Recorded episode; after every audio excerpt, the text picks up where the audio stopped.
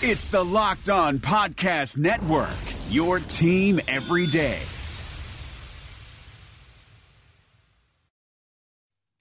You are Locked On Packers, your daily Green Bay Packers podcast, part of the Locked On Podcast Network, your team every day.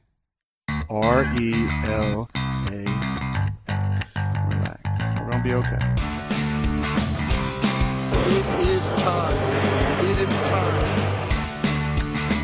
I feel like we can run the table. We're going to do it. You are Locked On Packers, part of the Locked On Podcast Network, your team every day. I am Peter Bukowski, and I cover the Packers for SB Nation. I cover the NFL around the internet, and you can follow me on Twitter at Peter_Bukowski. You can follow the podcast on Twitter at Locked On Packers. Like us on Facebook. You can subscribe to the podcast on iTunes, on Spotify, on Google Play, wherever you find podcasts. You'll find Locked On Packers, the #1 Packers podcast in the state of Wisconsin, and the show for fans who know what happened. They want to know why and how. And on today's show, Kevin Fishbain from The Athletic Chicago back on the program, and we're going to talk about Adrian Amos. I want to give you a really good view of who he is as a player, what he went through in Chicago, the ups, the downs, why he was allowed to leave. And ultimately, and although Kevin and I don't get into this, I'm going to start the show with who he is replacing, because the Packers essentially did a flip with Adrian Amos and Ha Ha Clinton-Dix. Clinton-Dix signing in Chicago on a one-year, $3.5 million prove-it deal, allegedly taking less money. He said he took less money. He said he left money on the table to play in Chicago with Eddie Jackson. I don't know if that's true.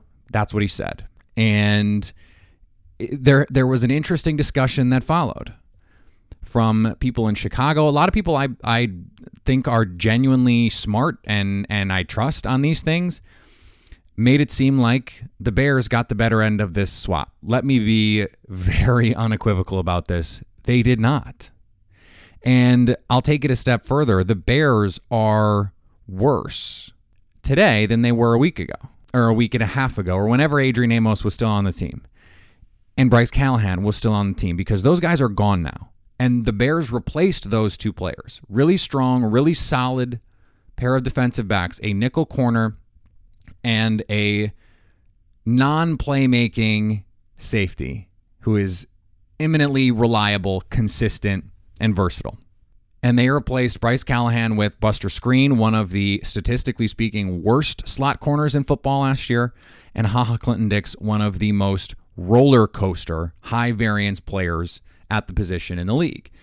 Amos is consistent. He is not going to have the interception numbers.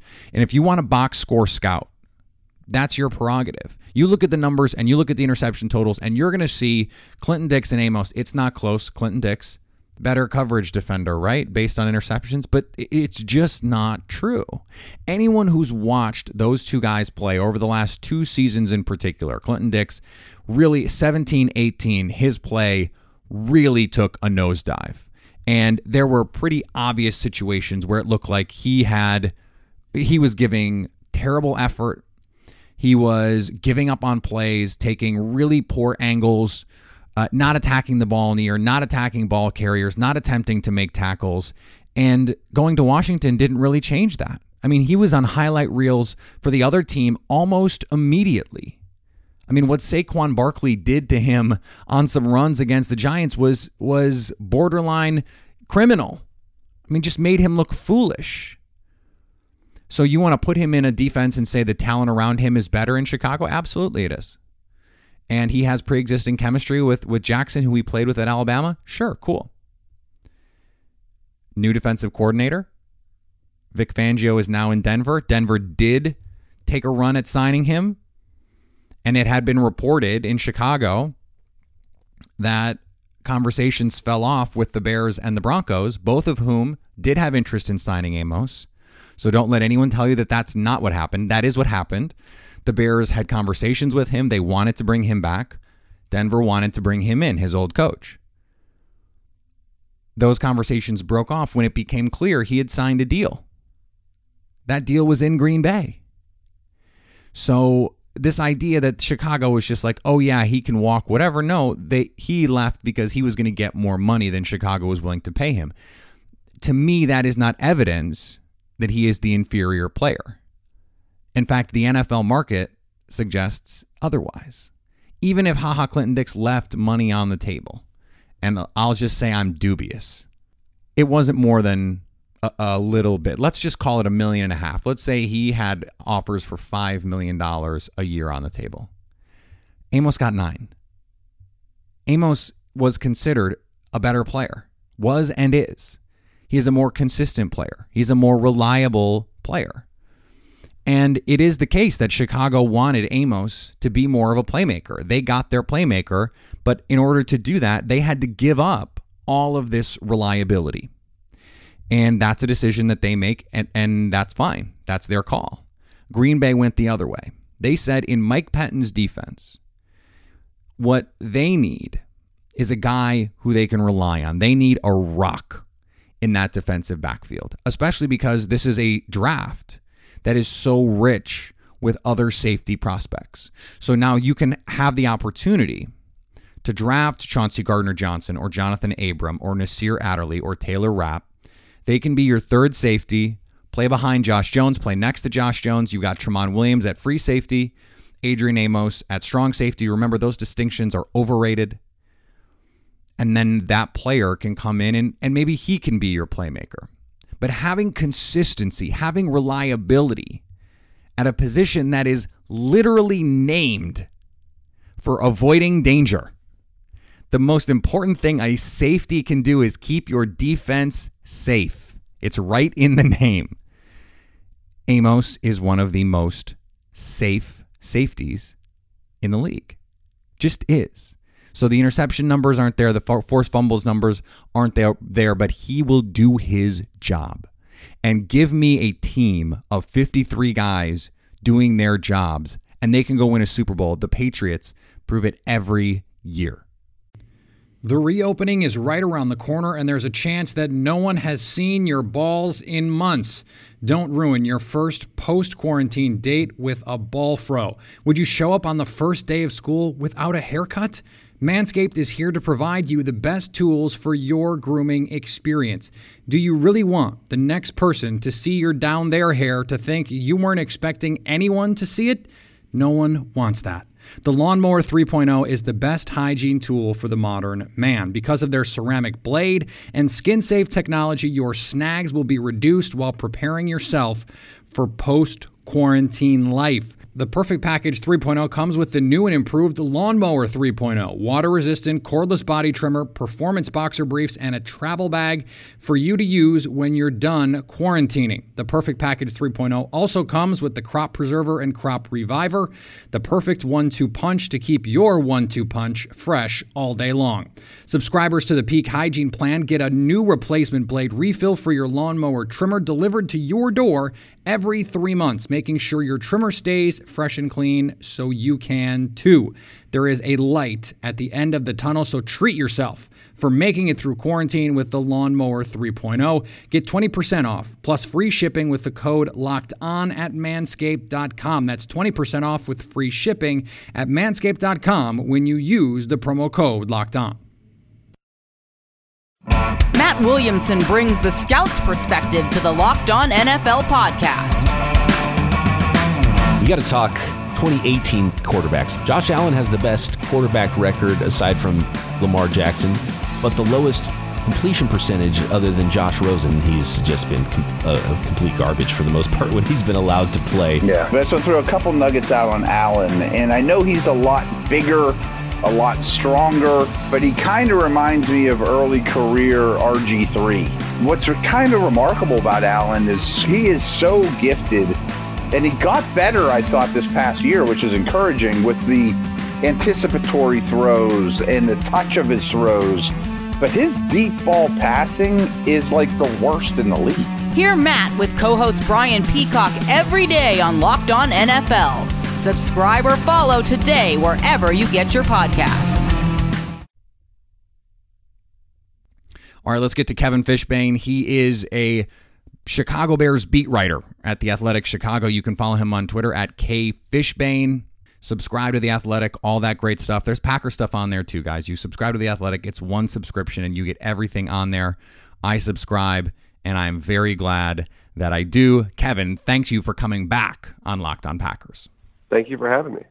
So not much to talk about this week. Boring week in the NFL. So I thought I'd have you on. Sound good?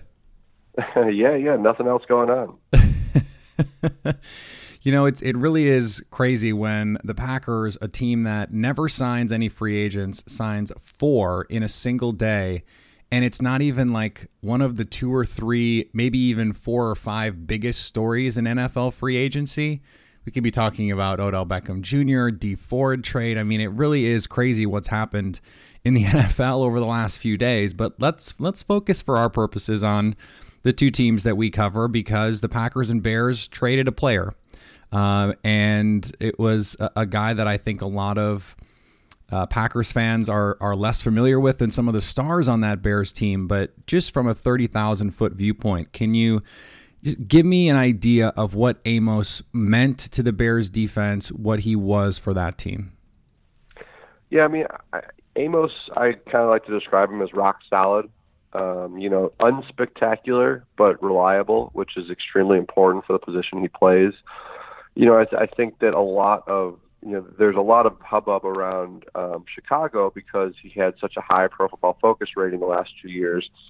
And that wasn't, you know, obviously you look at his numbers and they don't spell that out. But what PFF is charting is, you know, every play, he's doing what he's supposed to be doing. He's not getting beat deep.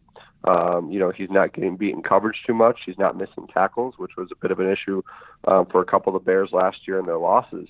So, you know, Amos is very reliable. You know, the problem that he had his first 2 seasons, and which is why the Bears signed Quintin Demps prior to 2017, is Amos just simply wasn't he wasn't making big plays. He was not making those impact plays, and they wanted, you know, more of a takeaway guy. So they signed Demps. Demps gets hurt. Amos steps in and has a career year. And even though last summer the Bears were still saying they still wanted to see more from him, I think they were always pleased with what they got from him. But you know, they were, you know, I'm sure we'll talk about this, but they obviously were never going to pay what the Packers were going to pay for Amos, considering their cap situation. Yeah, and I think, you know, something that is easy to overlook, and, you know, you have a player who's constantly in the right place at the right time, but isn't making those splash plays, not just from a fan perspective, but from a team perspective. It can sometimes be easy to just say, well, we'd like someone that has more interceptions, who creates more turnovers, and they have that guy. They drafted that guy. Eddie Jackson is really good. But are we overlooking the value of just being in the right place at the right time and what that can do for a defense? Because I look at a team like Green Bay, who basically since Nick Collins was hurt back in 2011, they have tried for almost a decade to find just that guy and haven't been able to do it. Yeah, no, I think you're onto something there. And I should note, too, you know, for the Packers fans listening, you know, the Bears were talking to Amos. I mean, this was not a, you know, they always knew that he was going to hit the open market, but this was not a, hey, we're not even going to take your call. We're not bringing you back. Thanks for playing. You know, good luck. I mean, there were conversations, and Amos expressed interest in returning, but, you know, that they, whatever their price was, we'll never truly know. That was just not something they were willing to pay when they're going to give Eddie Jackson, you know, seeing the numbers already coming out for Earl Thomas, Landon Collins, who knows what Eddie Jackson could command next season if he has another Pro Bowl type year. But yeah, you know, I think you talk to different people, and they might say that you can find those guys elsewhere. And you know, hey, the Bears found Adrian Amos in the 5th round. Who knows if they can't find another guy like that in the 5th round? Yeah, I do think that part of the consequence for Amos of being on this defense was his value was, I don't want to say overblown outside Chicago, but it was definitely higher outside the city. Because if you rank the most irreplaceable guys in the defense, you know, you're going to say Akeem Hicks, Cleo Mack, Leonard Floyd, Danny Trevathan, Roquan Smith, Kyle Fuller, Eddie Goldman. Eddie Jackson. All those guys you would say before Adrian Amos. And so within Chicago, that value was just not really being appreciated. And we, as you talked about, some of that, those reliability things, it was funny because Sheil Kapadia, who does great work for us with The Athletic, when he ranked the top 50 free agents, he had Amos 14th, and a lot of Bears fans were chirping at him about it. And I talked to him, I go, I totally get that ranking in terms of the NFL, because the view of Amos in terms of what he can bring to another team was going to be more than what he could bring to a Bears team that already has a lot of either high-paid playmakers or, in the case of Eddie Jackson, guys who are going to get paid soon. Yeah, I mean, I think it's a question of marginal utility. How much better does he make the Bears given all the playmakers and all the other guys that they have versus how much better does he make a team like Green Bay that has had a black hole at that position for years? I mean, I think it's pretty clear he'd be worth more to a team like Green Bay because of the improvement that he can have at that position. I want to ask you about the Pro Football Focus thing, and not that I need you to account for them, because that's a fool's errand. You didn't do those grades, but I'm just wondering, because I've heard some of this, but as someone who, watched him on a more regular basis, is this a case of, back when Derek Jeter's defensive rating used to be good because he couldn't get to balls, that he was not in position to have like errors and stuff like that? Because I do think that was part of why Ha Ha Clinton-Dix consistently rated so well, is he just was never in position to make any plays, so he didn't not make them, if that makes sense. Yeah, it's a good question, because obviously what the Packers paid Adrian Amos and what reportedly we're seeing other teams had thought about him, I mean, it's pretty clear that NFL teams believed that it was a situation where he was in the right place, and it wasn't that like a situation like Clinton-Dix. Like, he was doing the right thing and being available to make some big plays. I do think and I'm kind of programmed to compare it to Bryce Callahan, because he was the other Bears starting defensive back up for free agency, so there was a thought that they would only be able to bring one back. Of course, now we know they're not bringing either back, but I would always ask myself, well, who did I notice more in a game? And every day and twice on Sunday, the answer was Bryce Callahan. That was a consequence of his position. And, right. Playing nickel corner and being around the ball a lot, and Amos wasn't like that. And, Amos didn't blitz very much. That's to say he can't. I think that was just a scheme thing. When Vic blitzed, which is very rare, he liked doing it from either the nickel corner or one of the inside linebackers. So we didn't see Amos in that realm. He would cover tight ends, and I think if you go through the numbers, I don't have them in front of me, the Bears did really well against tight ends, and some of that is also having guys like Trevathan and Roquan Smith as well. He had a couple interceptions, and he had one in the playoff game. The ball was thrown right to him. I mean, that was, I wouldn't have given him like an incredibly great grade on that play, but you still have to make the play with the ball thrown to you, which he did. The one thing I always go back to for Amos, which is a little bit on the negative end, is I go back to that Quintin Demps signing. You're talking about Quintin Demps was 32. He was coming off a big year. Amos has started every game in his first two seasons. I think every game but one. So 31 starts in two seasons. So Ryan Pace and the entire personnel department watched every snap for 31 games, and they believed at that juncture that 32-year-old Quintin Demps, was a better option. Again, Amos deserves credit for the way he responded when he came back in the lineup and what he did this past season as well.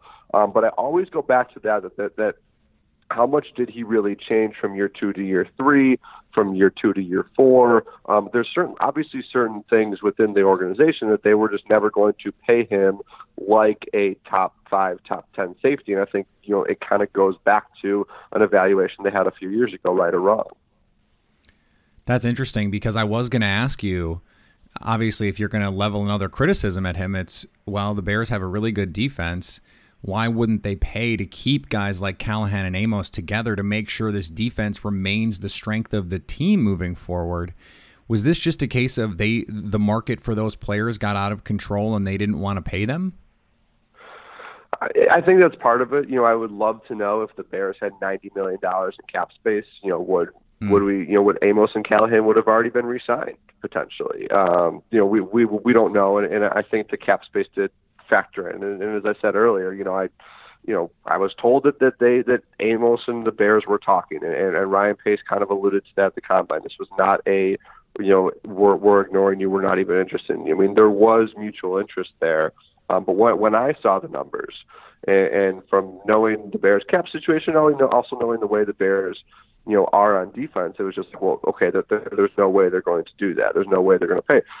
As good as Amos was the past 2 years, the guy was never even a Pro Bowl alternate. Mm-hmm. So you can factor that in. We mentioned all the other guys on that Bears defense the Bears have to pay. And the other thing too that I forgot to mention. Do you think the Pro Bowl thing is more just about a fan thing and a popularity contest, that he's just not the big name on that defense? Because to me, there aren't 4 safeties in each conference better than Amos. So I would say yes to an extent. However, Amos, I think, ended up like top 2 or top 3 in fan voting. So, there was, and I think that was, actually, I have it right here. He was second in fan voting behind Jamal Adams for strong safety. So it was Jamal Adams, Amos, Clinton-Dix, Landon Collins.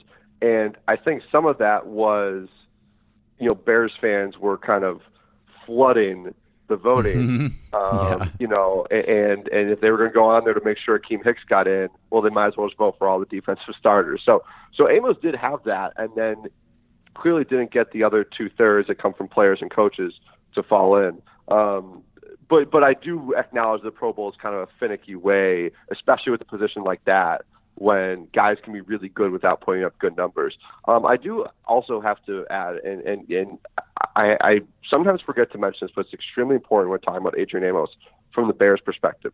We have no idea in Chicago what Chuck Pagano thinks of Adrian Amos or DeShane Townsend, the new defensive backs coach. And Pagano's history and background is with defensive backs.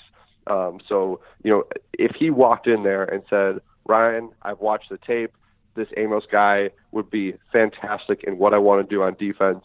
I know we got Eddie Jackson down the line. Let's worry about that next year. But I really love what Amos does. If that conversation took place, I would imagine that would be a big factor for Ryan Pace. And I don't know if Chuck Pagano said, listen, I think he's overrated. I don't need a big money guy, strong safety. You can get me a 4th-round pick or Deion Bush, and I'll be just fine. So, that's one of those things that we don't know. We probably won't find out. But I imagine that had to play some kind of role as the Bears were evaluating Adrian Amos's value. Yeah, you have to think if Chuck Pagano walks in the room and says, that's my guy, that they pay him. But maybe not. I mean, the money is an issue. Yeah, and I wonder, too, how much of their evaluation of the defense, and this is where Chuck Pagano steps in, how much is they're looking at the other 9 guys who are coming back and say, well, these guys are good enough that we can handle a downgrade. They already did handle a downgrade at nickel cornerback. Buster Skrine is not as good as Bryce Callahan at nickel cornerback. Right. Maybe they could believe they can weather it. And frankly, I wrote about this today when talking about Cordarrelle Patterson. If the Bears, who were number 1 in defense DVOA by a lot, if they drop down to 7th, which would be a decently steep drop considering who they have, but let's just throw that out there. But their offense moves from 20th to, 12th. What does that mean for them? What does that mean for next year's team? But they also have an offense that, yes, it's returning all 11 starters, but it's returning all 11 starters from a pretty mediocre offense. So, that is kind of some that wild card, that X factor in terms of how they're looking at this team. The one thing, too, about Amos is, there were reports that talks took place even before last season about getting an extension done, but I just don't think the Bears would have done that because they wanted to see another full year of what he could do. They'd obviously seen a lot, but I don't think they were going to be ready to commit that, especially getting this glimpse of what Eddie Jackson could do. And the great hypothetical is if Eddie Jackson's not there, it is a done deal. They already brought Adrian Amos back. As you mentioned, that 85-90% of what he's getting. This isn't like they got a lot of flack for not, re-signing Kyle Fuller the year before he, was eligible for the transition tag last year. But this is similar where there was nobody really sitting around Hallis Hall last September thinking, oh, you got to get Adrian Amos an extension right now. I think, and it goes back to the earlier points, it is a consequence of where he ranks among this defense. And there's just so many other guys that are, you know, higher impact players for what this group does. Yeah. Well, I think it's going to be interesting. If motivation was a problem at all, he's going to get 2 games a year against his old team. So at the very least, it is going to be fun. Kevin, let my listeners know. They should already know, but let them know where they can find the work that you do. Yeah, absolutely. The Athletic Chicago is where all my Bears stuff is, and you can check it out on Twitter at KFishbain. Thanks, Kevin. Hopefully we'll get some news here. We can have a more fun discussion next time. All right. Sounds good, Peter. All right. I want to thank Kevin again for joining the show. Always great insight from him there. And there's still more in the offseason to go. So we're going to have a discussion later in the week about Preston Smith, working on scheduling the Zadarius Smith interview, figuring out what we want to do with Billy Turner. Is it a big enough signing? Do you want to hear about him? Do you think that signing, does that have you juiced enough? Does that have you interested enough for me to dedicate an entire episode to a discussion about him? Let me know. Let me know on Twitter, at Peter_Bukowski. Hit me up on Facebook. You can follow the show at Locked On Packers. You can subscribe to the show. Leave it in a review. Leave it in a rating on iTunes. Let me know what you're thinking, if you'd like to hear there. Or you can always hit me up at the Locked On Packers fan hotline. You know the number. Put it in your phone. Send me a text. Give me a call. Whatever you want to do. Leave a voicemail. 920-341-3775. Free agency winding down. We're going to pick it up as we look toward the draft. So there's still so many reasons and so much to get to. So you have to stay Locked On Packers.